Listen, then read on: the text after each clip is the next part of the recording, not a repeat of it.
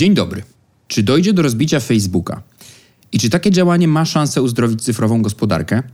Federalna Komisja Handlu i 47 stanów wytoczyło właśnie proces firmie Facebook za działania antykonkurencyjne. Domagają się odwrócenia transakcji zakupu Instagrama i WhatsAppa sprzed odpowiednio 8 i 6 lat.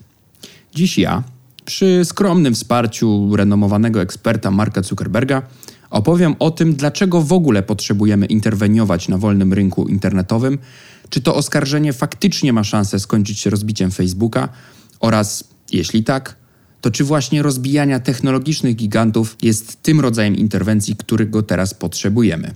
Witam w podcaście Sceptech Klubu Jagiellońskiego. Ja nazywam się Bartosz Paszcza i serdecznie zapraszam do słuchania.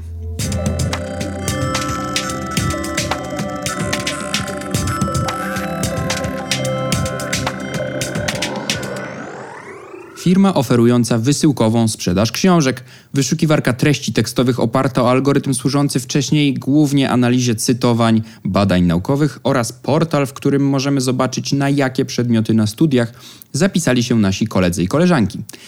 Takie trzy firmy, odpowiednio Amazon, Google i Facebook, w ciągu zaledwie kilkunastu lat stanęły wśród największych gigantów amerykańskiej giełdy – Firmy technologiczne, takie jak wyżej wymienione, operujące w jednej z pewnością najmniej uregulowanych branż, śpią dziś na największej kupie gotówki w historii kapitalizmu. Przeskoczyły firmy zbrojeniowe czy paliwowe w skali wydatków na lobbying w Waszyngtonie. Politycy i społeczeństwa zaczęły się orientować, że nie wygląda to na zdrową sferę gospodarki. Ale co możemy z tym zrobić? Dlaczego wolny rynek nie wystarczy? Część słuchaczy zapytałaby jednak, i słusznie, dlaczego nie pozostawić tej słynnej niewidzialnej ręce wolnego rynku trudne zadanie wymierzenia klapsa tym wielkim firmom. Przecież mieliśmy już w internecie przykłady firm takich jak MySpace, które pojawiły się, stały się wielkie, a potem zniknęły i stały się historią. Może właśnie tak stanie się za parę lat y, ze słynną gafą. Z odpowiedzią na tak postawiony problem pospiesza nam sam znany na pewno szanownym słuchaczom Mark Zuckerberg. A chodzi tutaj o maile wewnątrz firmy Facebook wymieniane w czasie rozważania w 2012 roku złożenia Instagramowi oferty wykupu tej aplikacji. Pamiętajmy, że wtedy pierwsze wiadomości o wykupie Instagrama przez Facebooka spotkały się raczej z chłodnym odbiorem. The Guardian, na przykład, którego trudno podejrzewać o sprzyjanie wielkim firmom, napisał taki artykuł, który wręcz pytał, czy to przypadkiem nie największa obecnie bańka w internecie. Aplikacja Instagram miała wtedy nieco ponad 500 dni i kilkadziesiąt milionów użytkowników. Trudno było przewidzieć, że stanie się tak wielkim sukcesem, jakim jest dzisiaj. I właśnie wówczas jeden z, z dyrektorów Facebooka zapytał w mailu o to, po co właściwie chcemy kupować Instagrama, skoro za parę miesięcy może równie dobrze pokazać się nowa aplikacja, która będzie realizować podobną funkcję. Użytkownicy przejdą do tej nowej aplikacji, a Facebook zostanie z Instagramem jak Himmelsbach z angielskim w słynnej anegdocie. Mark Zuckerberg odpowiedział wówczas w jednym z maili, które przytoczę tutaj we fragmentach, chociaż musimy pamiętać, że tłumaczenie robiłem sam, więc może nie być do końca precyzyjne. Cytuję. Jedną rzeczą, która może uczynić tę transakcję bardziej rozsądną, jest fakt, że istnieją efekty sieciowe związane z mechanikami społecznymi i skończona liczba różnych mechanik społecznych do wymyślenia. Gdy ktoś wygrywa w określonej mechanice, innym trudno jest go zastąpić bez zrobienia czegoś innego, nowego. Jednym ze sposobów spojrzenia na to jest to, że tak naprawdę kupujemy czas. Nawet jeśli pojawią się nowi konkurenci, to kupienie przez nas Instagrama, Path, Foursquare i tym podobnych da nam teraz rok lub więcej na zintegrowanie ich dynamiki, zanim ktokolwiek będzie mógł ponownie zbliżyć się do skali, w której już działają. Tutaj widać też pewne niedoświadczenie mm, Marka Zuckerberga, bo nie wiadomo, czy sam przemyślał pewne sprawy, czy też y, ktoś do niego zadzwonił, ale kilkanaście czy kilkadziesiąt minut później sam odpisał na swojego maila z, z pewnym ważnym uzupełnieniem. Nie chciałem oczywiście sugerować, że kupujemy ich, aby powstrzymać ich od konkurencji z nami, napisał. Takie maile stały się ważnym elementem aktu oskarżenia, a my musimy postarać się zrozumieć, co tak naprawdę Mark Zuckerberg miał tutaj na myśli. A miał na myśli to, że internet nie jest tradycyjnym rynkiem, w którym lepsza czy tańsza usługa może wyprzeć gorszą. W internecie pierwszy bierze wszystko.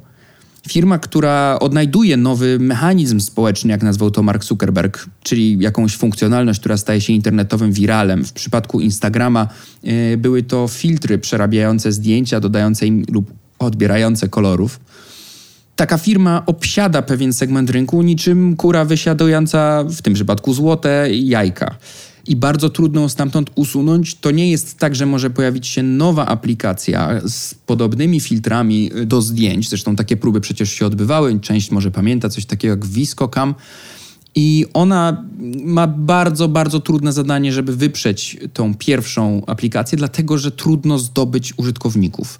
Jeżeli oni są już przyzwyczajeni do używania jednej aplikacji, mają tam swoich znajomych, całą sieć kontaktów, wiedzą gdzie kliknąć, żeby uzyskać odpowiednią funkcjonalność, to przekonanie ich, żeby przenieśli się na nowy serwis, gdzie nie ma większości ich znajomych, jest zadaniem skazanym praktycznie na porażkę. A to oznacza znaczącą różnicę względem tradycyjnych rynków.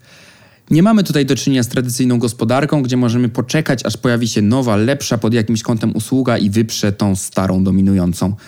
Tutaj ten, który zdobył użytkowników, ma ich miliony, ma bardzo dużą szansę, żeby pozostać liderem na wiele, wiele lat. I teoretycznie mogliśmy zapytać, no dobrze, no ale co z TikTokiem? Przecież pojawiła się aplikacja, która wypiera Facebooka pod wieloma względami, staje się nową, modną siecią społecznościową. Ale pamiętajmy, że TikTok opiera się na właśnie zupełnie nowym mechanizmie społecznym, zupełnie innej formie komunikacji użytkowników. Dotyczy sfery wideo, dotyczy bardziej nagrywania jakiegoś rodzaju na przykład tańca do podłożonego dźwięku i nie jest to ta sama funkcja, którą realizuje taki Facebook, Twitter czy Instagram.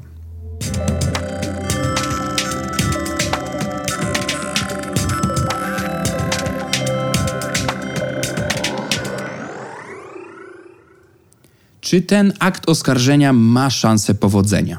W debatach o tym, czy Big Tech faktycznie ma już praktycznie monopolistyczną pozycję, podlegającą prawom antytrustowym, dyskusje zawsze te rozbijają się o to, jak zdefiniujemy rynek. I FTC w akcie oskarżenia definiuje rynek, na którym operuje Facebook, nazywając go rynkiem personalnych sieci społecznościowych działających na terenie Stanów Zjednoczonych.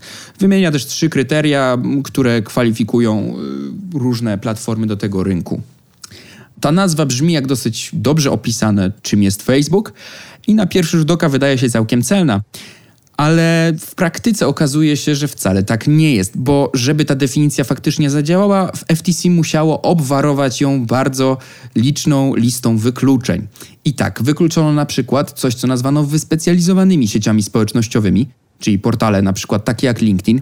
Wykluczono również serwisy oparte o audio i wideo, takie jak YouTube czy Spotify oraz usługi tekstowe na telefonach komórkowych. Tylko, że jeśli przyjrzymy się temu procesowi szerzej, to przecież nie dotyczy on tylko Facebooka jako portalu, ale przede wszystkim aplikacji WhatsApp i Instagram. A czym innym niż wyspecjalizowaną siecią społecznościową, opartą o grafikę, bo w tym przypadku głównie zdjęcia i firmy, jest właśnie Instagram. I czy naprawdę konkurencją dla WhatsAppa nie są usługi SMS, czy należąca do Apple aplikacja iMessage, która umożliwia przesyłanie również filmów czy rozmowę wideo?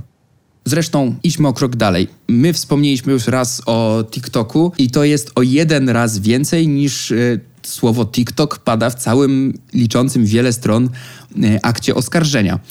Jest to przedziwne, bo najczęściej ściągana aplikacja w roku 2020, najszybciej rosnąca obecnie sieć społecznościowa, w ogóle nie jest przez FTC rozpatrywana jako potencjalna konkurencja dla Facebooka, Instagrama czy WhatsAppa. To, czy sąd uzna taką wąską definicję rynku, to dopiero zobaczymy. Ale na pewno widać, że zdefiniowanie rynku jest tutaj szalenie trudne. Postawienie granicy i ustalenie tego, kto jest konkurencją, wcale nie jest proste. I jakkolwiek chcielibyśmy powiedzieć, że no, Facebook jest gigantyczny i widać, że jest wielką firmą, to w praktyce, jeśli chcemy stosować obecne prawo antymonopolowe, to wcale nie jest tak proste do wykazania.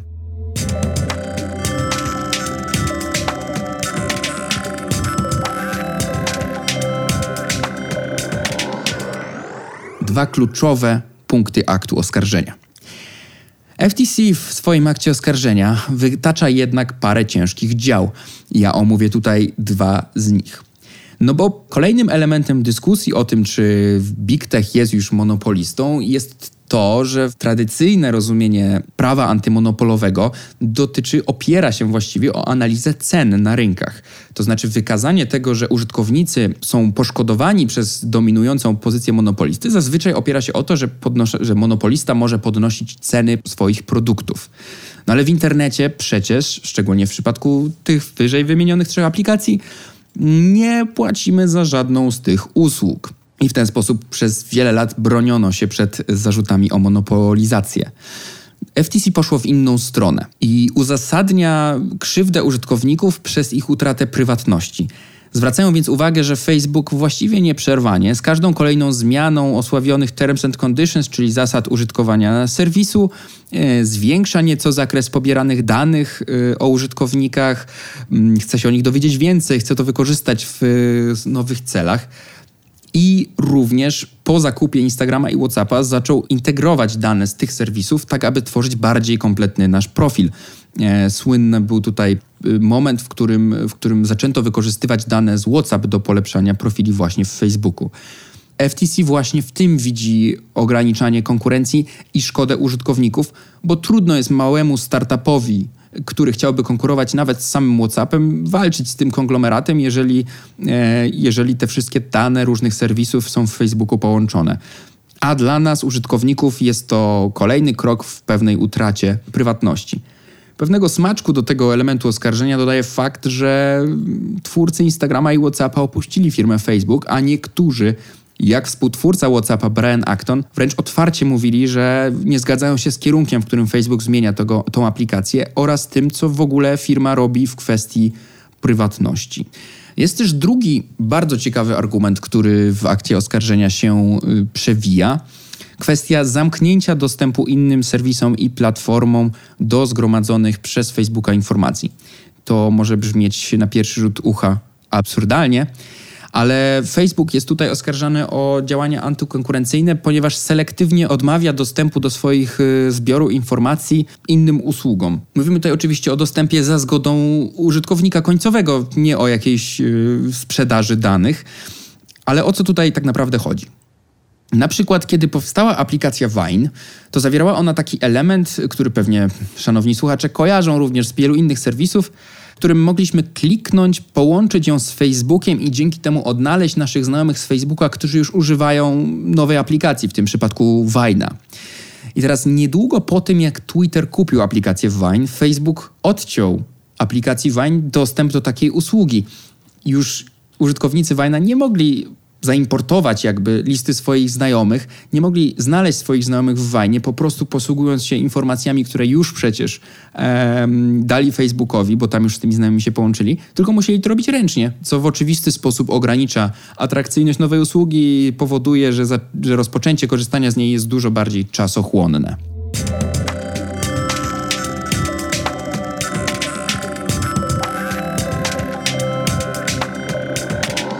Czy rozbicie wielkich firm pomoże uzdrowić cyfrową gospodarkę? No, kluczowe pytanie, które pojawia się na sam koniec, to jest, czy to właściwie jest droga. Nawet jeśli uznajemy, że mamy problem z y, cyfrową gospodarką, że mamy problem z wielkością tych gigantycznych firm i ich y, dominującą rolą, nawet jeśli nie gospodarczą, to na przykład w kwestii tego, jaki wpływ mają na naszą debatę publiczną, czy jaki mogą mieć wpływ lobbyingowy, to pytanie, czy właśnie ich rozbijanie jest narzędziem. Według mnie ten proces, to oskarżenie to tutaj przypomnę słynny cytat Churchilla, to nie jest koniec, to nawet nie jest w ogóle początek końca, ale może to jest koniec pewnego początku. Być może jest to koniec takiego etapu w ogóle stawiania diagnozy, potwierdzania tego, że mamy pewien problem, z którym musimy coś zrobić. Ale według mnie nie jest to ostateczny kierunek. To, co się dzieje w, w ramach tego procesu, nie uzdrowi nam cyfrowej gospodarki. To proste wyjście, bo prawo antytrustowe już istnieje i było wykorzystywane, więc zaczyna być wykorzystywane również tutaj. I być może samo rozbijanie wielkich firm okaże się działaniem koniecznym, bo w końcu są one już ogromnymi graczami z wielką ilością gotówki i być może jakiekolwiek inne działania byśmy chcieli podjąć, to ta ich przewaga jest już zbyt duża. Co w ogóle miałoby zmienić oddzielenie Facebooka od Instagrama i WhatsAppa? Jaka jest przewidywana korzyść? No i pewne założenie jest tutaj takie, że funkcjonując osobno, te firmy musiałyby ze sobą konkurować, musiałyby walczyć o użytkowników oraz reklamodawców. Z jednej strony poprzez być może ceny reklam, ale z drugiej być może oferując bardziej proprywatnościową usługę, bardziej dbając o swój pozytywny PR, mówiąc, że będą gromadzić mniej danych. No, a z drugiej strony można też ten argument zbić, mówiąc, chwileczkę, jeżeli firma ma konkurować o dostarczanie lepszej jakości reklam, żeby przekonać reklamodawców do wykupienia usługi właśnie u nich, no to przecież będzie chciała ściągać więcej danych o nas, żeby móc nas lepiej profilować. I tak naprawdę obydwa te argumenty można uznać za dosyć prawdopodobne. Ale to, co według mnie jest najważniejsze w tym procesie i być może najbardziej przyszłościowe, to ten ostatni z wymienionych argumentów zamykanie się Facebooka, ale też innych platform na dzielenie się za zgodą użytkownika zgromadzonym przez nie danymi z innymi usługami, czyli techniczny termin interoperacyjność. Najłatwiej porównać interoperacyjność do sytuacji, którą być może nieco starsi z szanownych słuchaczy pamiętają sprzed y, kilkunastu lat, czyli początków y, telefonii mobilnej. Wtedy warto było mieć warto było mieć telefon w konkretnej sieci, w której byli też nasi znajomi, bo koszt wysłania SMS-a czy dzwonienia na inne telefony, czyli dzwonienia z takiej ery do heja był wysoki. Więc też mieliśmy do czynienia z takimi silosami, czyli usługami, które były zamknięte i jeśli my mieliśmy właśnie telefon w erze, to nie chcieliśmy dzwonić do nikogo e, z idei i odwrotnie, bo było to po prostu drogie. Ale dziś po interwencjach regulacyjnych, również po mm, aktywności samego rynku, sytuacja ma się zupełnie inaczej. Praktycznie nie odczuwamy tego, do kogo wykręcamy telefon. Te ceny są takie same, wręcz nawet opłaty roamingowe, które zawsze były szalenie drogie, dzięki również interwencji regulacyjnej Unii Europejskiej z roku na rok spadają. I tak naprawdę w bardzo podobnym mechanizmie który również przecież wspomina cytowany wcześniej nasz ekspert Mark Zuckerberg, istnieje ta bariera w tworzeniu nowych usług, ta rynkowa bariera uniemożliwiająca konkurencyjność w internecie. Chodzi o obniżenie wysokiego kosztu zmiany aplikacji, wysokiego kosztu tego, że może znajduję nawet lepszą usługę, ale nie wiem, czy tam są moi znajomi, muszę ich ręcznie szukać, muszę się zaznajomić z nowym serwisem albo znaleźć nowych znajomych, jeżeli usługa jest oparta o poznawanie nowych ludzi. Innymi słowy, dzisiaj, nawet jeśli znajdę lepszą aplikację społecznościową, to nie zacznę jej używać, dopóki nie znajdę tam wielu moich znajomych czy rodziny. W interoperacyjnym świecie nie muszę na to czekać bo mogę z nimi wciąż pozostać w kontakcie, nawet jeśli oni używają innej aplikacji. Innymi słowy, z Facebooka mogę wysłać wiadomość prywatną na Instagrama, ale też Twittera. Z Twittera mogę widzieć, jaki post umieścił kolega czy koleżanka, na przykład na Snapchacie albo na Facebooku. Innymi słowy, rozbijanie wielkich firm technologicznych to leczenie objawów. Te wielkie firmy nie powstały na skutek jakiejś wielkiej zmowy czy innych czarnych mechanizmów, ale po prostu są efektem natury internetowych rynków, które przypominają właściwie jednomandatowe okręgi wyborcze, czyli pierwszy i największy bierze niemal wszystko. I to właśnie interoperacyjność, wymaganie otwarcia się na wymianę danych z konkurencją, ponownie przypominam, za zgodą użytkowników, ma szansę leczyć przyczyny takiego stanu rzeczy. Być może sytuacja dojrzała już do momentów, w których największych trzeba rozbić, czyli trzeba zaadresować objawy. Ale przede wszystkim, bez leczenia przyczyn, za parę lat znajdziemy się z powrotem w tym samym miejscu. W tym miejscu chciałbym zaprosić e, Cię, drogi słuchaczu, na kolejny odcinek już za tydzień.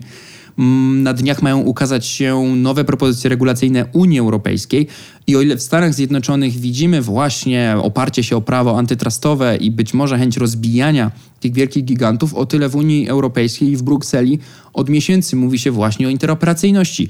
Więc w przyszłym odcinku opowiem o tym, czy interoperacyjność znalazła się w tych nowych propozycjach i czy ma szansę faktycznie zmienić naturę tego cyfrowego świata. Serdecznie dziękuję za dzisiaj. Serdecznie dziękuję również naszym patronom, dzięki którym sfinansowaliśmy po prostu lepszy sprzęt, więc mam nadzieję, że dzisiaj słychać mnie nieco lepiej. Wreszcie serdeczne podziękowania dla naszego wspaniałego montażysty Konrada Trzebickiego, który nawet kiedy ja coś źle nagram i jakość jest nieznośna, wyciąga z nagrania absolutne maksimum i dzięki czemu staje się ono słuchalne. Do usłyszenia za tydzień i polecam stronę Klubu Jagiellońskiego i inne nasze podcasty. Dziękuję.